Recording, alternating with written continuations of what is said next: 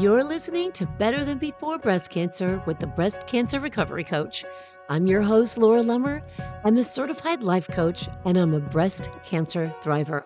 In this podcast, I will give you the skills on the insights and the tools to move past the emotional and physical trauma of a breast cancer diagnosis.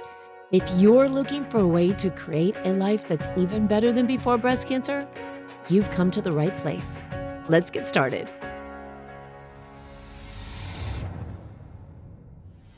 Hello, friends. Welcome to episode 317 of Better Than Before Breast Cancer with the Breast Cancer Recovery Coach. It is a cold, stormy, windy, rainy, crazy rainy day here in Southern California. And I know a lot of people don't think that it gets really cold and, and rainy and stormy here, but it does. And especially when you're used to moderate weather, it's really cold.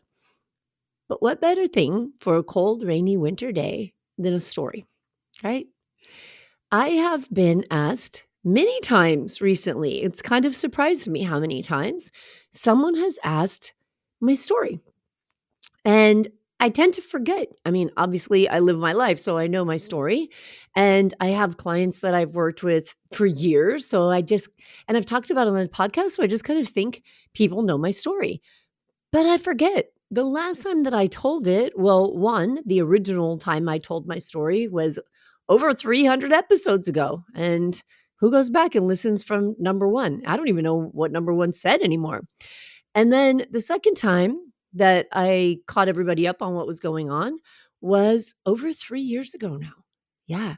It's so wild when I think that it was October three years ago. So October, November, December, January, February. So almost three and a half years now since my second diagnosis. Man, so wild. But during that time, and since my first diagnosis was in 2011, so this July will be 13 years since my first diagnosis, so much has changed in that time. I've changed so much in that time. I have learned so much in that time, met so many amazing people. And so I thought, well, gosh, if that many people are asking me what my story is, what my history is, maybe I'll catch you all up and retell it. But I want to retell it and share with you some of the really big revelations I've had as I've worked to support my body to heal from breast cancer and from the side effects of breast cancer treatment and menopause and aging because it's been 13 years. I was 48 in my original diagnosis. I turned 60 this last November. Amazing how time goes by. So, something that I've been thinking about a lot lately is just the kind of the psychological way that I approach healing and how my mindset has changed, my approach to health has changed and I'll fill you in on that. And I'm going to give you this kind of where I'm at now in my head with the way I think about healing. And I'll offer that story to you as well. And hopefully it'll resonate with you. It may give you something to think about that works for you when you consider your body and your healing. So, first of all, you listen to this podcast, you know, my name is Laura Lummer the breast cancer recovery coach. When I started off, I knew I wanted to work with breast cancer survivors. And actually, if we did go back to episode number one, I believe that the original title of this podcast was Let Your Lifestyle Be Your Medicine, because I was a health coach, a train, uh, certified personal trainer. I had a degree and a certification in health coaching. I was a yoga teacher. I'd been through Ayurveda college. And so I just kind of looked at healing from a whole lifestyle perspective. And so I started off saying it's all about lifestyle, right? So we need to let our lifestyle be our medicine, which I still 100% believe. But over time, as things became more clear on what I was doing and what I was focusing on and who I was working with, even the title of the podcast has evolved it's from Let Your Lifestyle Be Your Medicine to the Breast Cancer Recovery Coach to now Better Than Before Breast Cancer with the Breast Cancer Recovery Coach. Because I spent a lot of years putting a lot of stuff behind that name, the Breast Cancer Recovery Coach. So I didn't want to completely leave it off the title of the podcast. Anyway, so my original diagnosis, I was 48 years old It was July of 2011. And the way I discovered I had breast cancer was a beautiful sunny morning, a July 3rd morning, an extended weekend because of the holiday. I woke up in my adorable brand new condominium. I had recently been divorced. I recently left, uh, I think it was like almost, we were coming up, I think, on 12 years of marriage. And I had left that marriage in December of 2010. And this was July of 2011. I woke up, kind of had that moment where you run through where am I at? What do I have to be? What time is it? What's going on today? And realized ah, it's a holiday. I don't have to be anywhere. I can just stay here and just take in how wonderful it is. And the sun was coming through my window, and I rolled over. And as my arm fell across my chest, underneath my wrist, I felt a lump in my breast. I had very small breasts, and I felt a lump in my breast. And I thought, oh my God, this is not good. Immediately, my heart dropped. My brother had died from testicular cancer in 1993. He was 32 years old. And so there was definitely some trauma around cancer. And the only real intimate experience I had with cancer was that of what I watched my brother go through. And it was horrifying. It was absolutely horrible. Back in 1993, when I think about what we watched him go through, what he went through as far as treatment, and his body's reactions to the treatments that he was subjected to. And his cancer was very advanced when they discovered it. It was metastasized all through his body, his brain, his lungs, everywhere when they discovered it. So he died six months after his diagnosis. So when I found that lump, I immediately knew something was very wrong because I didn't have cystic breasts. I'd never had a lump before. And Uh, because I had really small breasts and I was athletic and I just thought I would I would have noticed that. It wasn't like you hear sometimes where people say, "Oh, there was this little bump and I thought it was a cyst and I just waited and then it got bigger." No. Literally I didn't feel anything or I would I would swear to you there was nothing there and then suddenly there was this lump. And when I stood up to really look at it, it was close to the surface of my skin and towards the front of my breast. And so it protruded. I mean, you could see this sucker. And I was thinking, like, where the hell did that come from? So I couldn't call anybody. It was a holiday. I want to say it was, I believe it was a Monday. It was a holiday weekend. I think it was Monday and maybe 4th of July. I was on to Tuesday. Pretty sure those were the days that year. And so I needed to wait the third, the fourth, and the fifth. I was back at my doctor's office. I called the doctor. I said, I need to get in. She felt my breast. She said, We need to get you in for some further tests right now. And they sent me over for a mammogram. They did an ultrasound and a biopsy, all bang, bang, bang. As far as I remember, you know, sometimes memories change over that long, but I remember it all happening within a day. They just sent me from one place to the other. And I waited, maybe it was a couple days because I waited and it was July 11th. I was at work and I got the phone call from my doctor and she said, You need to come to my office. We've got the results back. We need to talk. And I asked her, of course, what do they say? Just tell me. And she said, You need to come into the office so we can discuss it. So, of course, I knew then something was very wrong. And I was diagnosed with with breast cancer. I don't know that they staged me at that time. And let's talk about trauma. My doctor was a naturopath. So she was an MD, so she was covered by my insurance, but she practiced naturopathic medicine. And in naturopathic medicine, as you know, if you listen to this podcast, they don't treat disease, right? It's not like you're going to an oncologist who's treating cancer. In naturopathic medicine, you're treating the body. You're looking for imbalances in the body and correcting the imbalances in the body. So when she discovered that I had breast cancer, she said, Well, I don't know what to tell you. I haven't worked in allopathic medicine in many, many years. You should probably go home and Google what to do next. And I was floored. Seriously? Go home and Google what to do next. You just told me I have cancer. And I didn't know anything about breast cancer at that time. All I knew about cancer is what I just shared with you about my brother. I went out and I sat in my car and I thought, is this it? Am I going to die? Is did this lump because there's cancer other places in my body because that was my experience with my brother right it was through his whole entire body and then they discovered the primary tumor was testicular And I didn't know what to think. I had no idea. I thought, is this it? You know, does it start here and move throughout the body? Is it everywhere else in the body and showed up here? It was very scary. And I went home and I didn't tell anybody for a while. I, I was trying to figure things out. I was trying to figure out what do I do? Who do I talk to next? This was well 2011 so i was like well, okay I, I, will google it. I don't know what to do. Do i call an oncologist? Do i call my primary care doctor? Do i call a surgeon? What the heck do i do? And i just wanted to get this thing out of me right?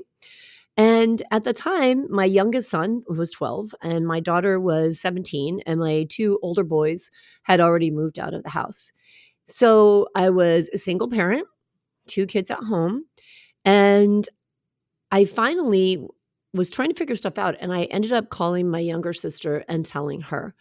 And you've met her before on the podcast. She's been, I've interviewed her as we talked about our Mother's Day experiences. She's also a cancer survivor, cervical cancer. A lot of cancer in my family, huh? But only in this generation. Isn't that interesting?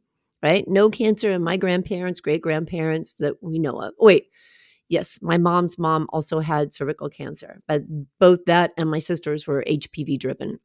So, which is something you should look out for if you have HPV, by the way. Anyway, thank God my sister knew someone who knew someone who was a mentor at the local hospital. And she was a two time breast cancer survivor. And she mentored in the program that I also mentor in now and have for many years in Women Guiding Women. And we are connected with women who are newly diagnosed with breast or gynecological cancer, depending on our own experience, and then support them through the process of understanding the next steps, understanding what to do and processing what they're experiencing. I thank God for her every day. I don't I haven't seen her, you know, since that first couple months. We talked two times and I never saw her again, but she literally changed the direction of my life. She calmed me down, she gave me direction, she helped me think straight, she answered my questions, and then I started the process. I went through a lumpectomy. I made the decision to have a lumpectomy. And this is interesting too, especially lately, because now I would say this has always been something I was aware of. But in the last several months, it's been a glaring, glaring thing that I see is an obstacle, a barrier, a challenge to the way we women respond to our health and make choices about our treatment. And it breaks my heart. And one of the things that I hope to be able to do in the future with my business is to address this and to help women with this. But I made the decision to get a lumpectomy because of money, really. I was a single mom. The downtime was shorter, the recovery was less. And my doctor said, you can basically expect the same outcomes, whether we do a lumpectomy or a mastectomy or a bilateral mastectomy. The studies say you're going to get the same outcome. And I did trust my doctor when they told me that. But really, the motivating factor was how much downtime, how much sick time do I have? How much is this going to cost? I had insurance through my employer, but obviously I still had co-payments and premiums and all that, and had, had to take care of my kids, right? So I did the lumpectomy, and in the post surgical pathology, they found out that they did not get all the cancer. There was DCIS surrounding, which is stage zero cancer surrounding the tumor. The tumor was a stage two tumor, and it had moved into some of my lymph nodes. So it was stage 2B. And they told me that I would have to do chemotherapy because it was in the lymph nodes. And I did do chemotherapy. I did TAC chemotherapy. Uh, it was brutal. I did six rounds of it. Um, TAC every third week. I had three weeks off, one week on. And I finished my last treatment in December of 2011, December 30th, 2011. During that time, so I think I found out first that it spread to my lymph nodes and then that while I was in chemotherapy that they had not gotten all of it and they wanted me to go back and do a bilateral mastectomy. So that following March, I said, you know, I wanted to take a couple of weeks off and I wanted to really do everything I could to support my body to feel better. I was exhausted from chemotherapy. Uh, I was, I was in a lot of pain. I had a lot of nerve damage, hands, feet, legs from chemotherapy, a lot of digestive issues. It was a rough rough road. And I wanted to take a couple of months to let my body recover before I went back into surgery. So we did the bilateral mastectomy in March of 2012. And then I went through reconstruction after that. So we wrapped it up. I finished everything, which was meaning everything reconstruction, nipple tattoos, all of that was done mid December 2012. And I remember having these December dates. I think I've talked about this on the show before, knowing that I had this future vision to be done, right? To have cancer behind me. And I was going through chemotherapy. And in December, my immune system was so low. My white blood cells were basically non existent. They put me on prophylactic antibiotics. And they said, Well, we're not sure we're going to be able to do this last treatment. We might have to put it off a couple of weeks until your immune system builds back up, your blood count gets back up. And I was determined. I was like, There's no way. I'm not, I'm not doing chemo in 2012.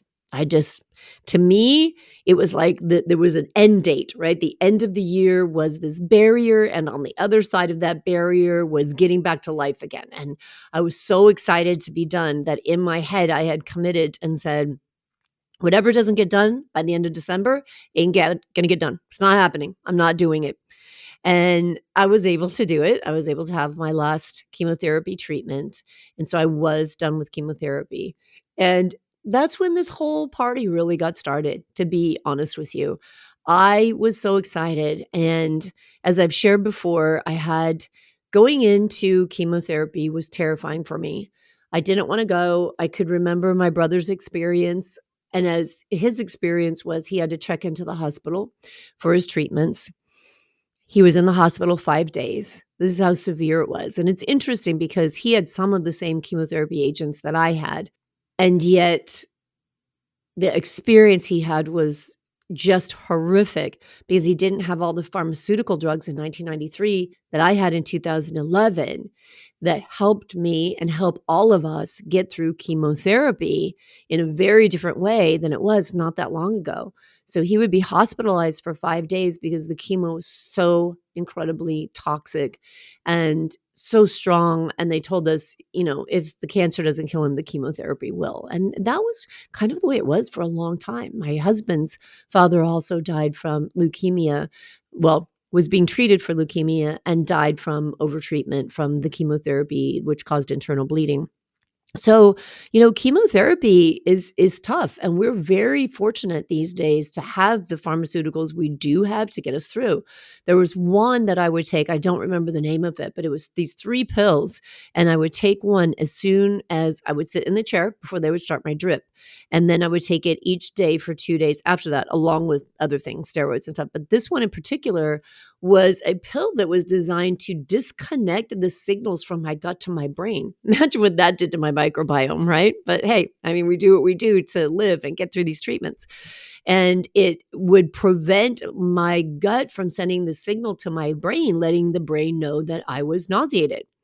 And it worked. Well, and it was one of three different medications that I would take for nausea. But I was on a lot of meds and when I finished chemotherapy, all I could think of was, oh, I can't wait to throw this baggie away.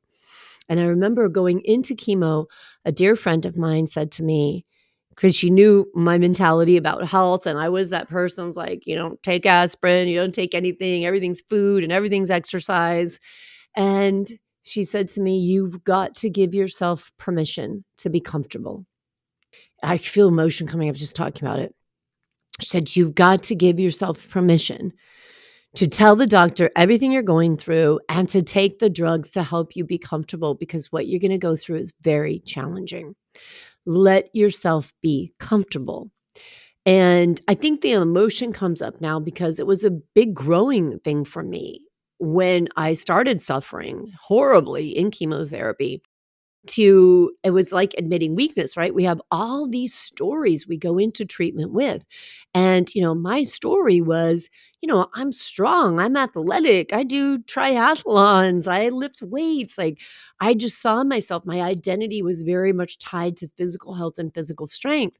So doing that work and allowing myself and forgiving myself and giving myself permission at that point in time with what I knew then to take these drugs to ha- allow me to continue what I believed I needed to do, which was continue to work, use as little sick time as possible. I put myself through hell. I would do it completely differently if I could go back, but that is what I did then, and I don't regret it.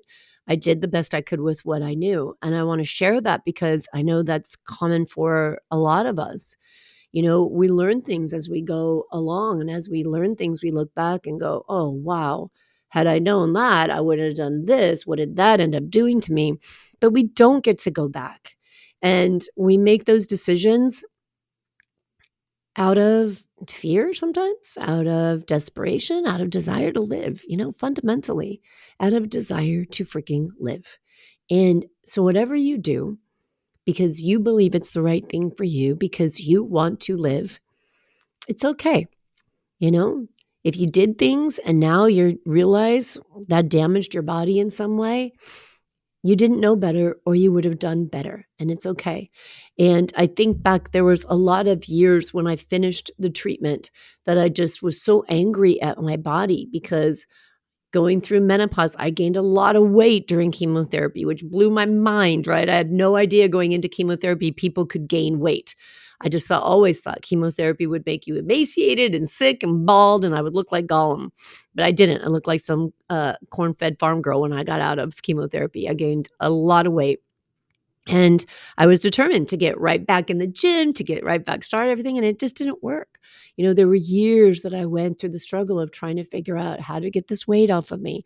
And now I look back and I realize how much stress I caused myself. No wonder it was so difficult to lose weight because my cortisol, which I can say now must have been through the roof at that time, when I did eventually go back to another naturopath and got tested, it was through the roof. My cortisol was so high because I was so hard on myself. And I coach women all the time who have this belief, some belief, whatever belief it is, tied to their identity.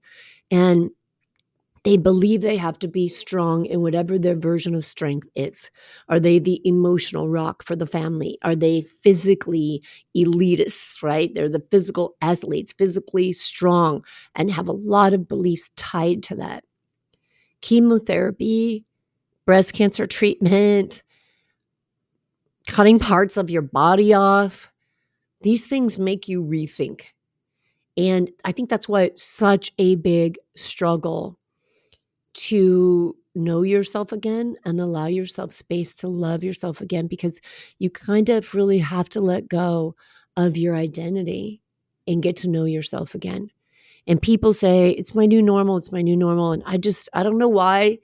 I just don't think that captures it correctly. And I think that I think that that phrase, I don't know what it is. It brings up a lot of resistance in the people that I work with. It kind of brings up resistance in me too. And in my experience, I would just say that you just have to get to know yourself again. You know, you have to get to know your body again. And you have to learn to love your body, to let go of some of the things that you attached your identity to, and to really dig deep into understanding what it means to love your body. And I know we talk about that. People say, you know, just off the cuff comments like, you know, it's about looking good, liking the way you look. That is so surface. That is not what I mean. I mean, there's a lot of things about the way my body looks that I could look at if I chose to and says, I don't like the way that looks. You know, I, I could say that but I choose not to put my energy into that. When I talk about loving this body, I mean the miracle that it is, what it has brought me through, how it has managed to heal through so many things. And I've done a lot of work to support it, but thank you so much for responding to it. You know, thank you so much, body, for being 60 years old and going through everything it's gone through and still here and still kicking and still doing its job to heal itself. It's pretty freaking amazing. You know, so that is what started me on the road to become a coach for breast cancer survivors. That struggle in that period right after my first treatment and being part of the mentor group at the local hospital here allowed me to meet so many other women when I realized we're all struggling with the same thing.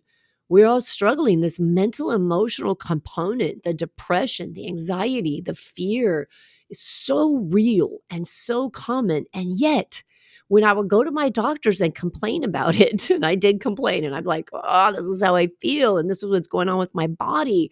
My immune system was shot. I got shingles three times in a row after I finished chemotherapy. I got it, it got better. Like three weeks later, I got it again. My immune system was just wrecked. And I was constantly fighting, you know, inflammation and pain. And I'd go to my oncologist and I'd go to my doctor and they'd say, eh, I don't hear that uh, that doesn't have anything to do with chemotherapy. And I felt like I was out of my mind. I felt like I was crazy. I'm like, how could you say that to me? I didn't have any of these things. Now I have all of these things. And I'd say, well, you know, your hormones have changed because you went into menopause. And I couldn't argue with that because I was in chemically induced menopause. I was in, in insane hot flashes all the time. But getting to know this group of women and these mentors and the women that we watched going through treatment and we supported going through treatment I knew for sure I wasn't alone. And I met all these women who would say, That happens to me. That's what my doctor told me. That's what happened to me. I thought it was crazy. My doctor told me it wasn't normal or it wasn't because of chemotherapy. And that's when I decided to give a voice to that space, to let other women who went through what I went through, went through what so many women I had met went through, to let them know you're not alone. You're not crazy. This is real. This is really happening to you. Now what? Now, what do we do? And it started to work for me. I dug in. I went back to college. I got a degree in healthy lifestyle coaching. I dug into every certification I could get my hands on, reading, studying, everything I could about the body, about health, about cancer, about mental emotional healing, self compassion. And it was really the book Radical Remission, I think, that gave me the biggest shift because it was that book that broke through a barrier for me and helped me see through this fight mentality. You know, the fight mentality, the warrior mentality, the the I don't know, everything everything pink ribbon and I don't mean to say that in a derogatory way. There's a tremendous amount of great things that the pink ribbon movement does. And there's a tremendous amount of need to feel like a survivor and a warrior at times, right? But that energy of fighting, it does not lead to healing. It just doesn't, in my experience and in the experience I've had with every single woman I've coached who's had cancer. Because fighting means resistance. And what are you fighting? You're fighting your own body. And when I heard the story in Radical Remission of one of the the people in that book who started to send love to his cancer. That is what blew my mind. And it got me rethinking things. And then it got me reading and looking into people who had healed. And that is, I read those stories and I went to summits and I listened to podcasts and I was like, these people are healing from cancer. And there's a lot of them out there. And they're all saying the same thing that they learned to love themselves, that they learned to care for themselves by radically changing their diet, by trusting their intuition, by building their spirituality, by building their communities, by building their support network. So basically connecting, right? So little of it. I mean, diet, exercise, and supplements were a part of it, as was medication in many cases. But the really big part when you read all these stories was the emotional, mental healing that went on. And it was when I realized I needed to shift that I had a lot of stuff I needed to let go that I was holding on to, that I was angry, that I was resentful, that I was fighting cancer and cancer was my own body. That was a huge change for me, a huge change. And I look back now, you know, it's one of those things where I think, wow, I can't even believe that I thought the way that I thought right? It's like when we learn better, we do better. And then when we do better, we look back and we think, how did I believe this other way? How did I, how is it possible that I was treating myself that way and didn't even know it? Like I wasn't aware of how hard I was being on me, of how hard I was pushing my body. Holy crap. I remember a time I was going to the gym. I loved Orange Theory, it's high interval, high intensity interval training. And there was one that was literally a couple blocks from the house that I lived in at that time. And I would walk there so I could get in extra steps because everything was about steps and biometrics. I had, you know, all of these meters on me, always measuring how many calories I was taking in, how many calories I was putting out, just trying to figure it out from a personal trainer perspective calories in, calories out, muscle, inflammation. I was so stuck in the physiology of what was happening in my body that I was overlooking what I actually needed. And that was self care. And that means gentleness, it means kindness, it means allowing myself to feel emotions, admit emotions, release emotions. That was a huge part. And that didn't go along with my identity of being strong. You know, it wasn't just strong in the gym, strong in exercise, strongest girl in gym, strongest woman. I needed to lift weights with the guys. You know, it wasn't going to be good enough if I wasn't stronger, wasn't the best. And stuffing emotions comes along with that, or came along with that for me. That mentality of not being vulnerable, of not being emotional. And I realized that wasn't helping me heal. It was actually hurting me, it was actually doing harm. So I started doing different work. Now, it's interesting because in 2020, so my story goes on.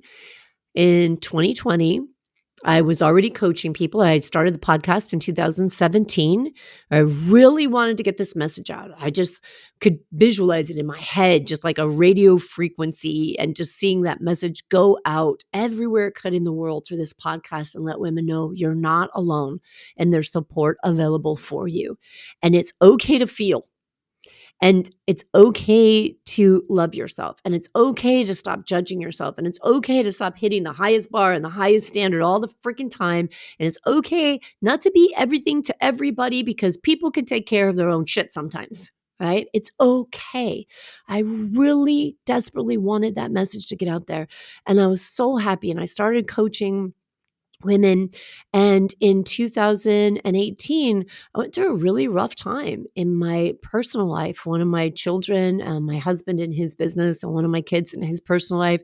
And I say I went through it because I was still at that time very attached to the idea that what he was doing, what was happening around me, was causing me stress was impacting me in a way that I didn't have control over. I didn't really get it at that time as I do now, that it was what I told myself about what was happening with my son in his life, with my husband in our life, and in his business.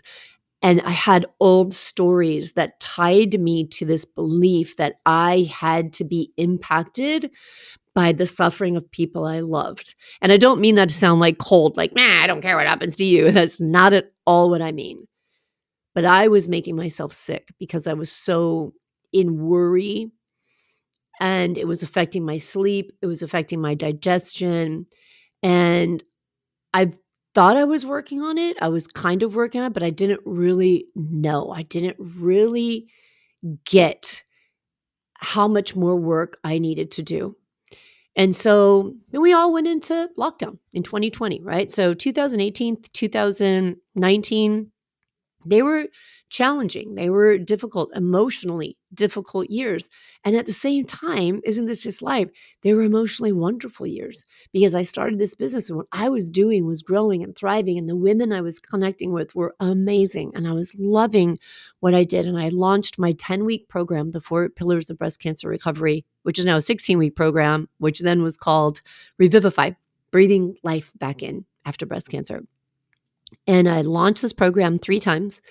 And almost all the women who joined that program are still with me to this day. And I just love them dearly. And so many others have come into my life since then. But we were all on lockdown, and I was out exercising one day, going for a walk. I was walking out at the beach, and I went over to the showers at the beach and I went to wash my feet off and to wash the sand off my feet. And I had flip flops on. And as I stepped into the shower area, I slipped in a puddle and I slammed down on my hip and my back. I just hit the cement, knocked the wind out of me, and immediately in excruciating pain, Like when you see cartoons and they show stars circling around somebody's head, that was me.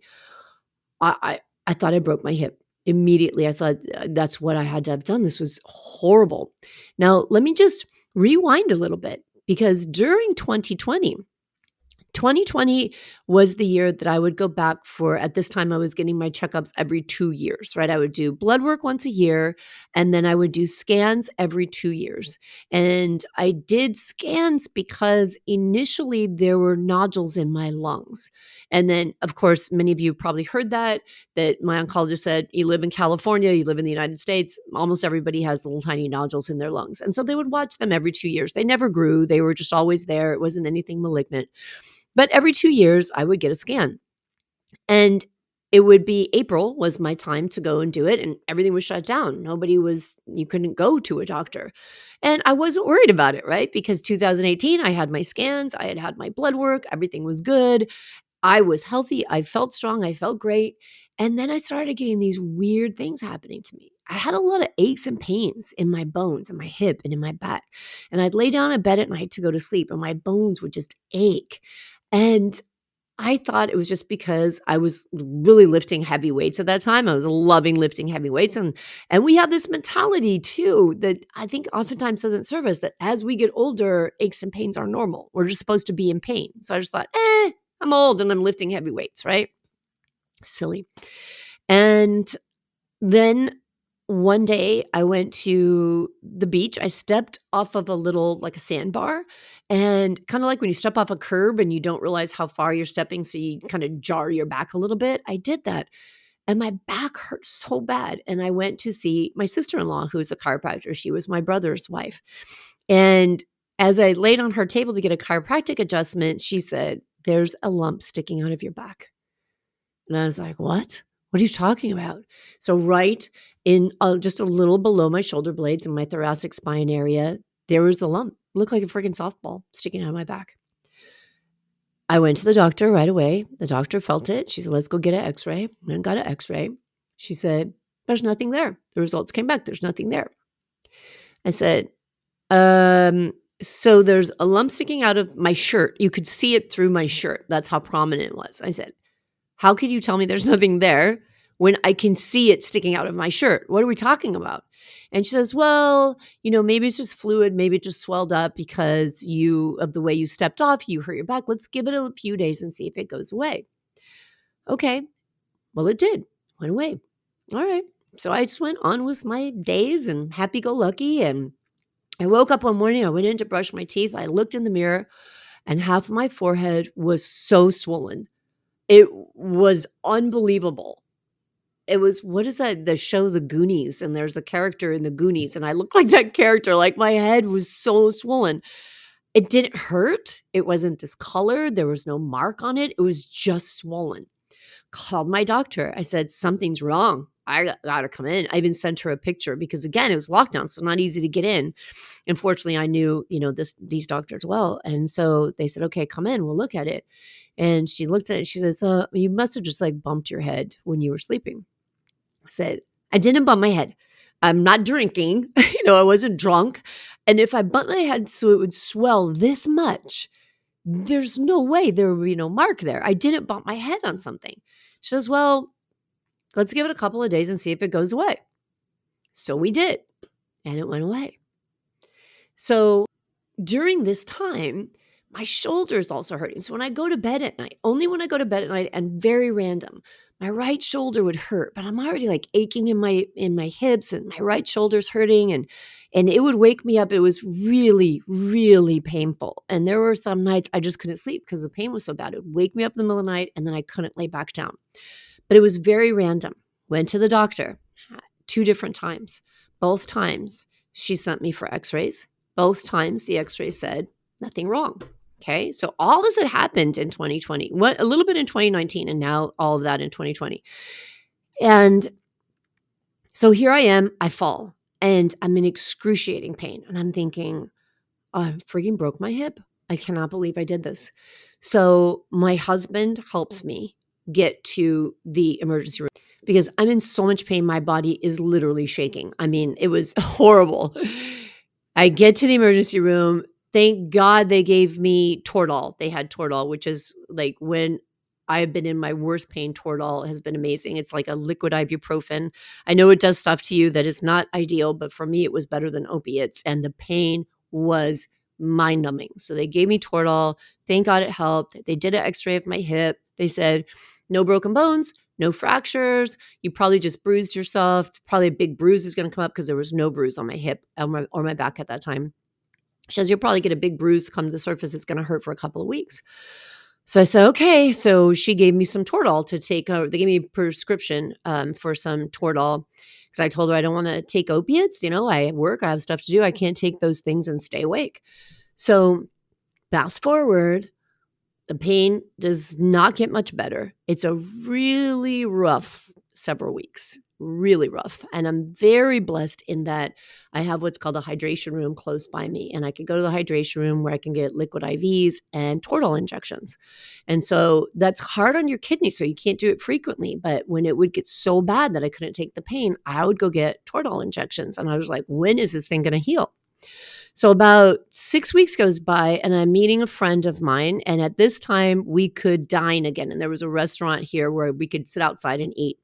And she came to meet me for lunch and I limped up to the table and she was like, What's going on? Why are you limping? I told her.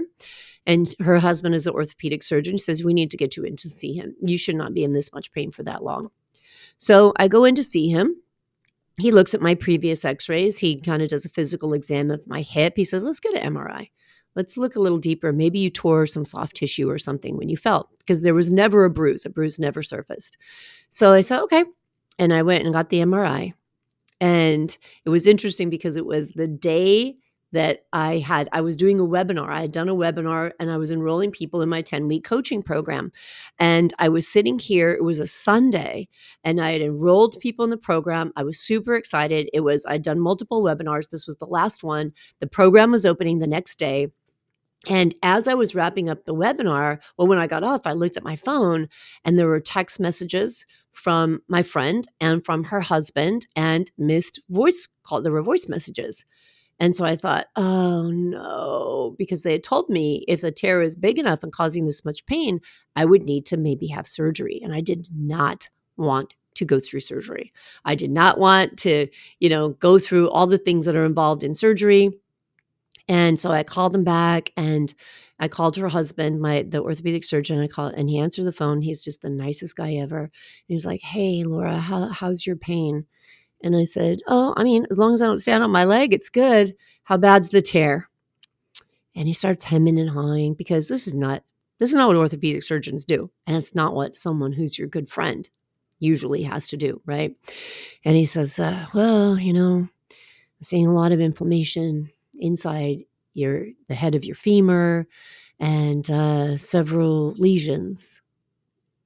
Boom, right? There's the buzzword lesions. What the hell? Lesions means tumors. And I said, Whoa, hold on. Are you trying not to tell me that I have cancer? And he says, Yeah, it looks that way. And so I said, Okay, all right. Well, he's orthopedic surgeon. What do they do? Hip replacement. So I said, Okay, all right, well, it's okay.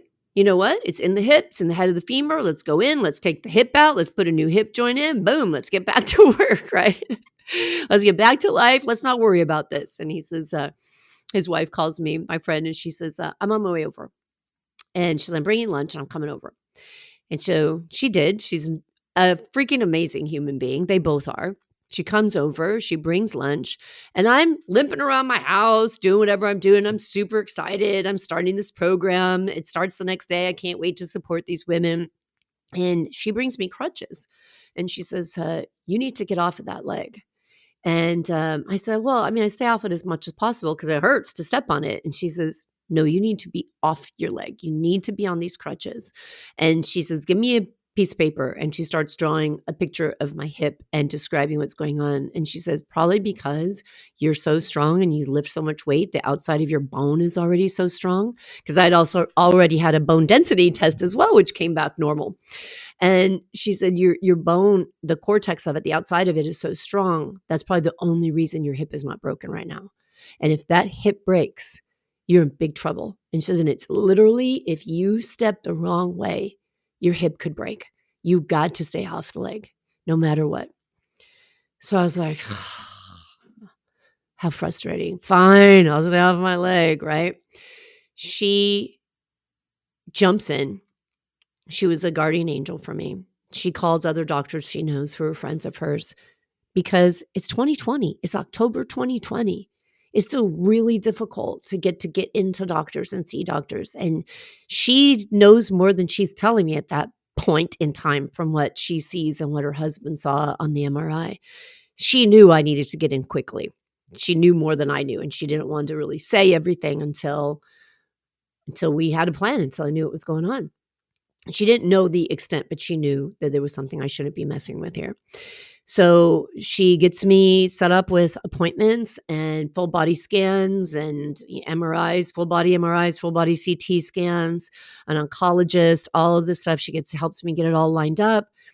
And I go and I do all of the tests. And I think it was a Thursday that I did the tests. And I am sitting there with my husband. It's a Sunday. It's a Sunday, and I'm going to go see the oncologist the following Wednesday to get the diagnostic results.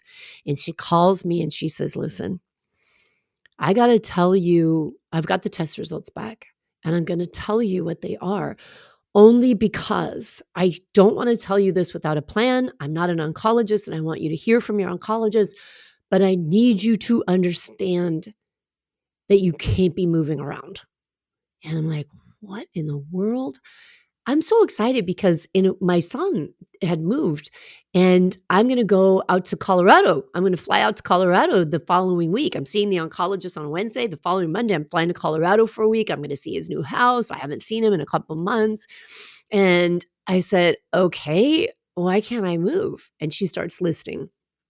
And she says, You have cancer in, as I already knew, my left hip, pelvis, femur right hip, pelvis, femur, lumbar spine, thoracic spine, three of your left ribs, your forehead, your shoulder blade, your chest is full of fluid, and the pericardium, the tissue around your heart, is full of fluid. You're in serious condition right now. And I'm floored. I'm absolutely floored because, on the one hand, I'm thinking, what are you talking about?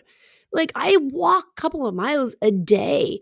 I work out all the time.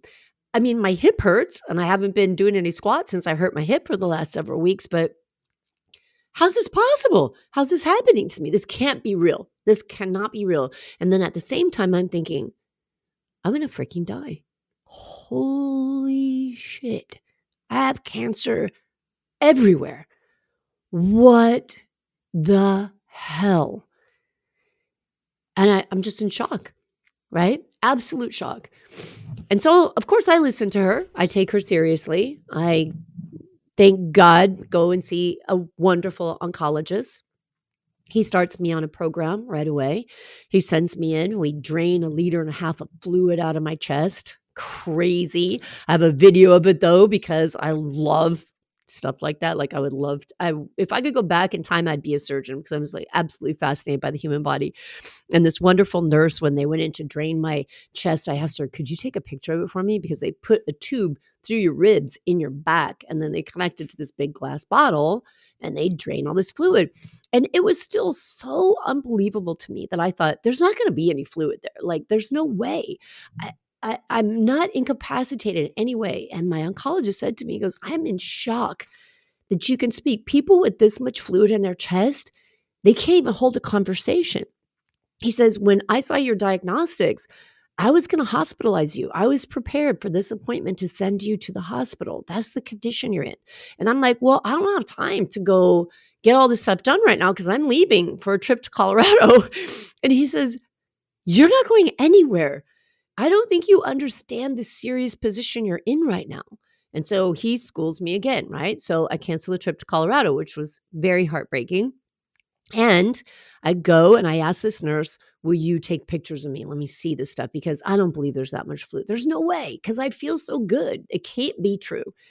a liter and a half of fluid. And she tells me, Your lung is partially collapsed. And as we drain it, once we get the fluid out, your lung's going to start to expand and you'll start coughing.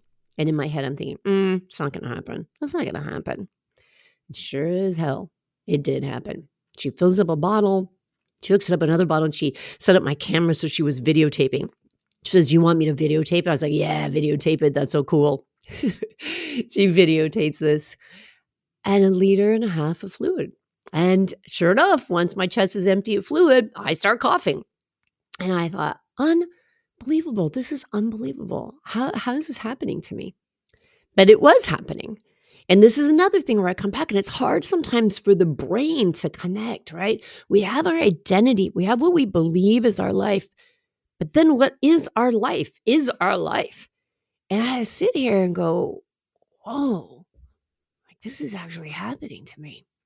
And then after I see my oncologist, after he sends me to go, we have a biopsy. So the reason my shoulder was hurting was that there was a five and a half centimeter tumor in the lymph nodes in my shoulder.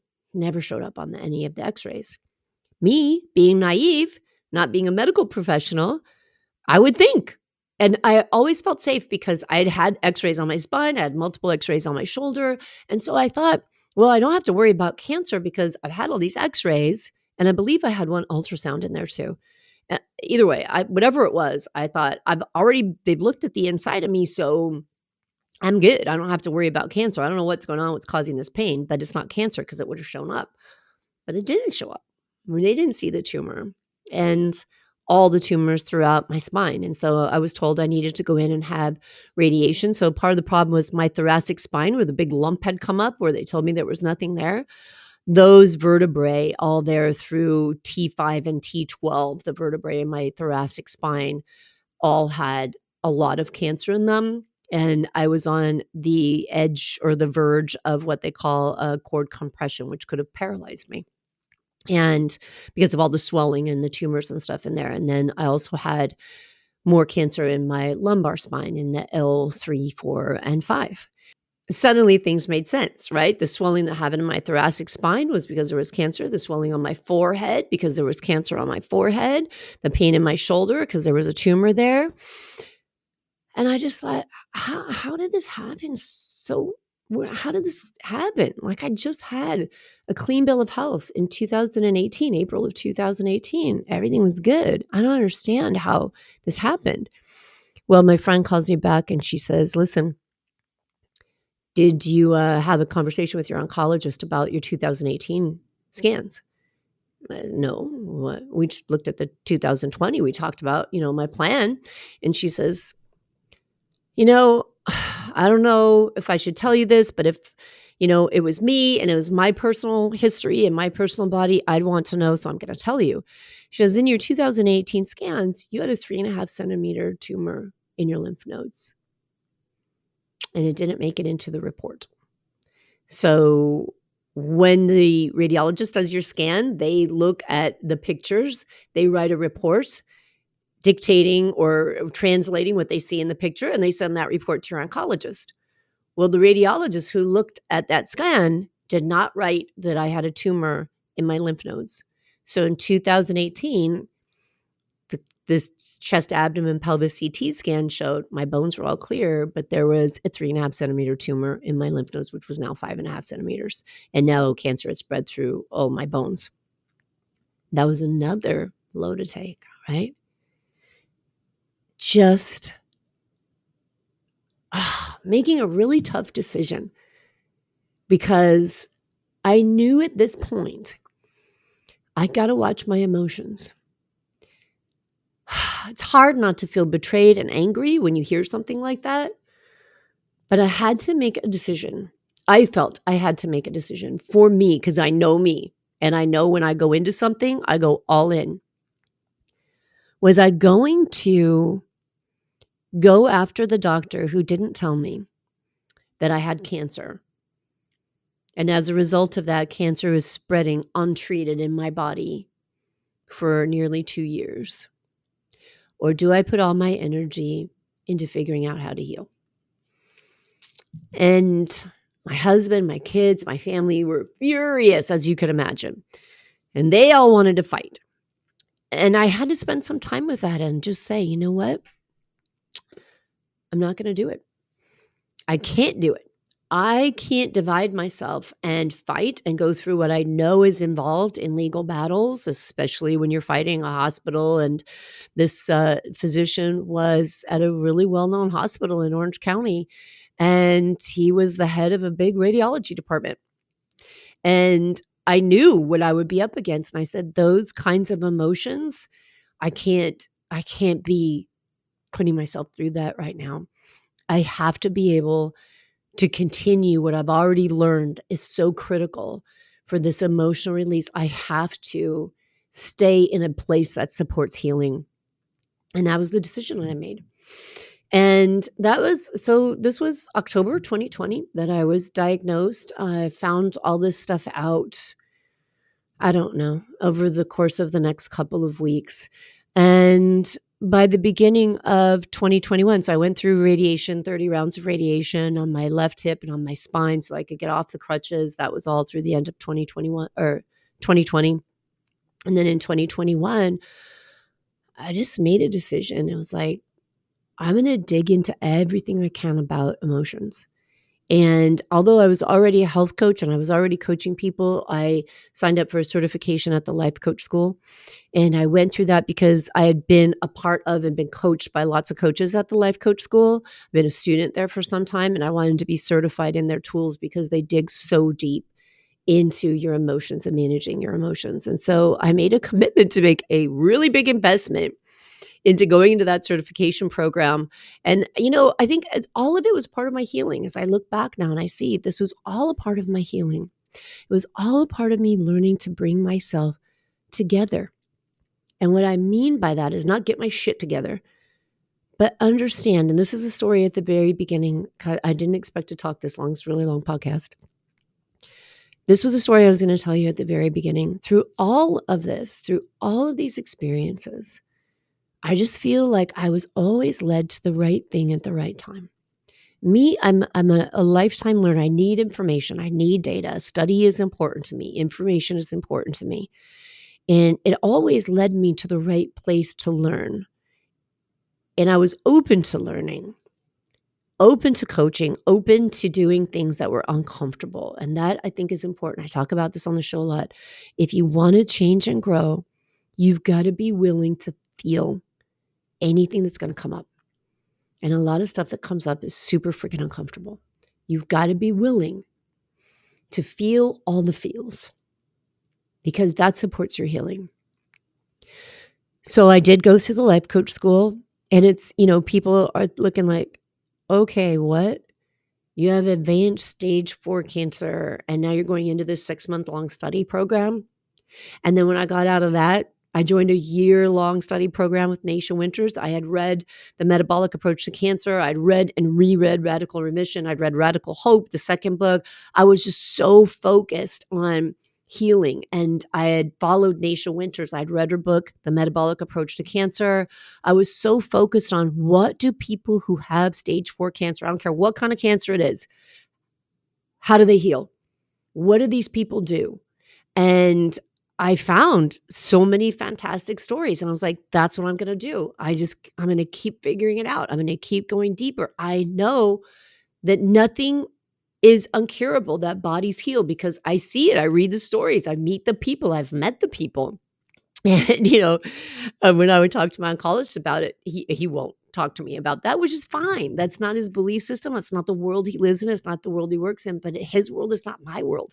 He's my advisor on one end, and I have lots of advisors for different things because life is just not seen through one lens, and I don't want to see it through one lens. So, I decided uh, when I finished life coach school, I went into a year long training with Nasha Winters. I got an email one day that said she was opening this program and she was training people in the metabolic approach to cancer. And I was like, boom, I'm in. I'm in right now. I'm down. And I think my husband must have just thought I was crazy, but he's amazing and he'll do anything to support me. And I just said, I got to do this. I have to keep doing this. And I honestly believe that part of my healing has been the commitments to these programs. Like, I'm invested. Right? I'm invested. My time is invested. My money is invested. I'm doing this. I'm not dying. I'm not going to give up anything. I'm going to get through this. I'm going to figure this out. I'm committed for this amount of time, right? So it kind of helps me to always have this aspiration and this future thing that's exciting. So I continue to learn amazing things on a regular basis because I'm in the Metabolic Terrain Institute of Health network. And so it's an ongoing support mentorship program of learning through Nasha, through the doctors that she's trained. It's absolutely fascinating. So I do that and I learn so much about taking care of my body, the kind of things to look at. You know, I've learned so much about labs and about genetics and about myself. So I just go deeper and deeper and deeper. But we also talk constantly when we see a big change. And when I say we, when we're doing a case study inside this network, and we're looking at a patient who's maybe suddenly had a dramatic change, one of the first things that gets asked is what happened in that person's life? Did they go through an emotional release of some kind? Did they experience a stress of some kind? And it's amazing to listen to these stories and hear how the experience, the emotional experience of life affects the physical body. And so I'm going to wrap this very long podcast up with sharing this with you. This is what, over all the study I do, over all of the things that I do, this is the one thing that has come to me that I really cling to that has helped me when I say bring myself together. This is what I mean. So, my story is cancer is a cell in my body that's gone wrong. And I picture it like you know, our body is all these living things. It's bacteria, it's organelles. Like the cell is a fascinating world of living things that are functioning, and everything has its own responsibility and it responds to different things. They send chemical messengers back and forth. It's just absolutely incredible how our body works. So I think of all that life force in me. I think of what an incredible community that is to work together, right? All these cells work together. They have their own functions, but they also have integrative functions. And they work together and they fulfill their role, but they support other things in their role. Everything works together. And I sit and I meditate on this. I visualize my body as this working community. And then I think of the cancer cells and I think, what does that mean to me? On an energetic level, it means to me this cell is not part of the community. It's not doing its job right. It's not participating. It's not supporting the rest of the community. Something's gone wrong. And I could be angry at it, right? I could be angry and say, work right, you damn cell, right? I could be angry and say, get it out. You're not part of the community. You're ostracized. You don't belong. But I've shifted my thinking. I say, okay, what about people I meet where they're really sad really negative. We call them toxic, right? When you meet a toxic person, I may not want that person around me because that energy doesn't feel good. And if that person isn't willing to work on their self awareness and their behaviors, that's not something I want to expose myself to. But I want to think of them in such a way that I think, what's happened to you? You know, what's your story of your life that's brought you to this point where your energy is so angry and negative. And I think about that with the cell. I'm like, okay, something, my cell is sick and it's not working right. And I want the community to come together and support that cell. I don't want it to be mm, pushed away, you know? Like I was just saying, like there are some people who are so negative, you're like, whoa, I, I gotta move away from you.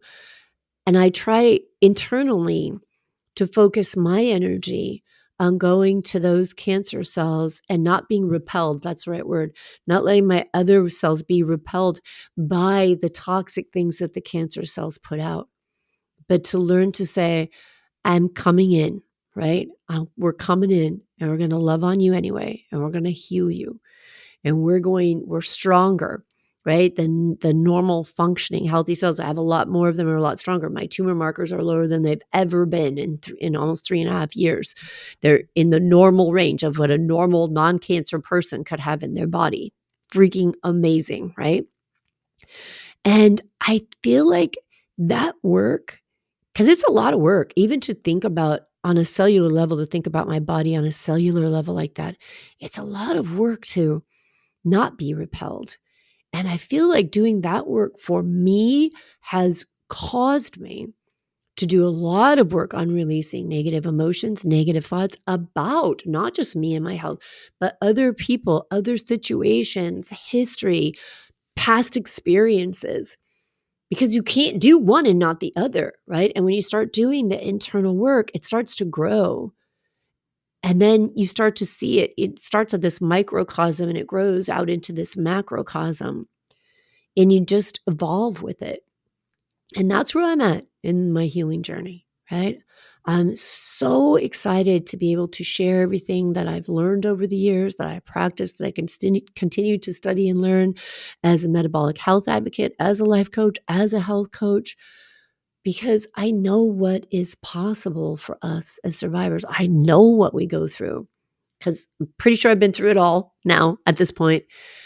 I know what we go through and I know what we're capable of and we're capable of so much. And I didn't change the name of this podcast to Better Than Before Breast Cancer for no reason. Like it took a lot of thought and a lot of time. But I realized that's the message that I want to put out there. And not everyone will have the healing some people get, and not everyone will have the results that I get. But does healing always have to mean curing? Because I would say to you, I have healed a tremendous amount over the past almost 13 years now on multiple, multiple levels. And I feel really good about that. And I still remain hopeful that my body will be healed also, will heal itself completely. It's working on it and it's doing a great job of it. And of course, I love that idea.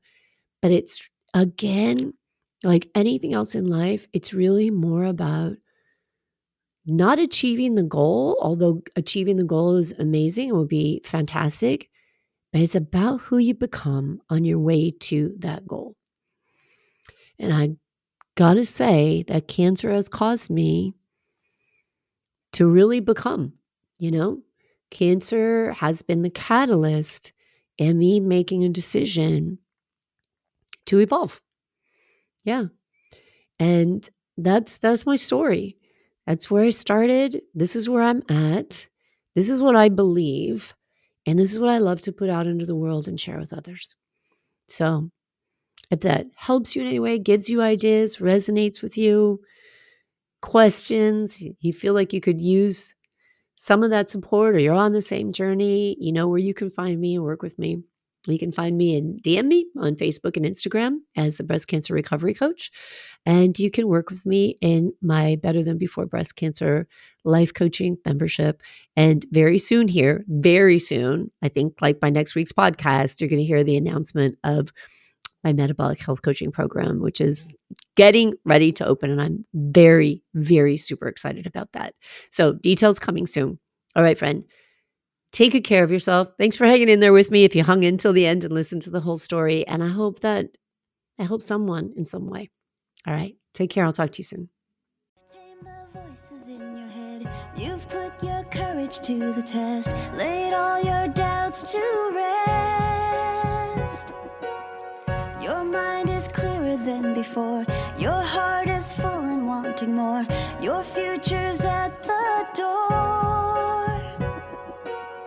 Give it all you got. No hesitating. You've been waiting all your life. This is your moment.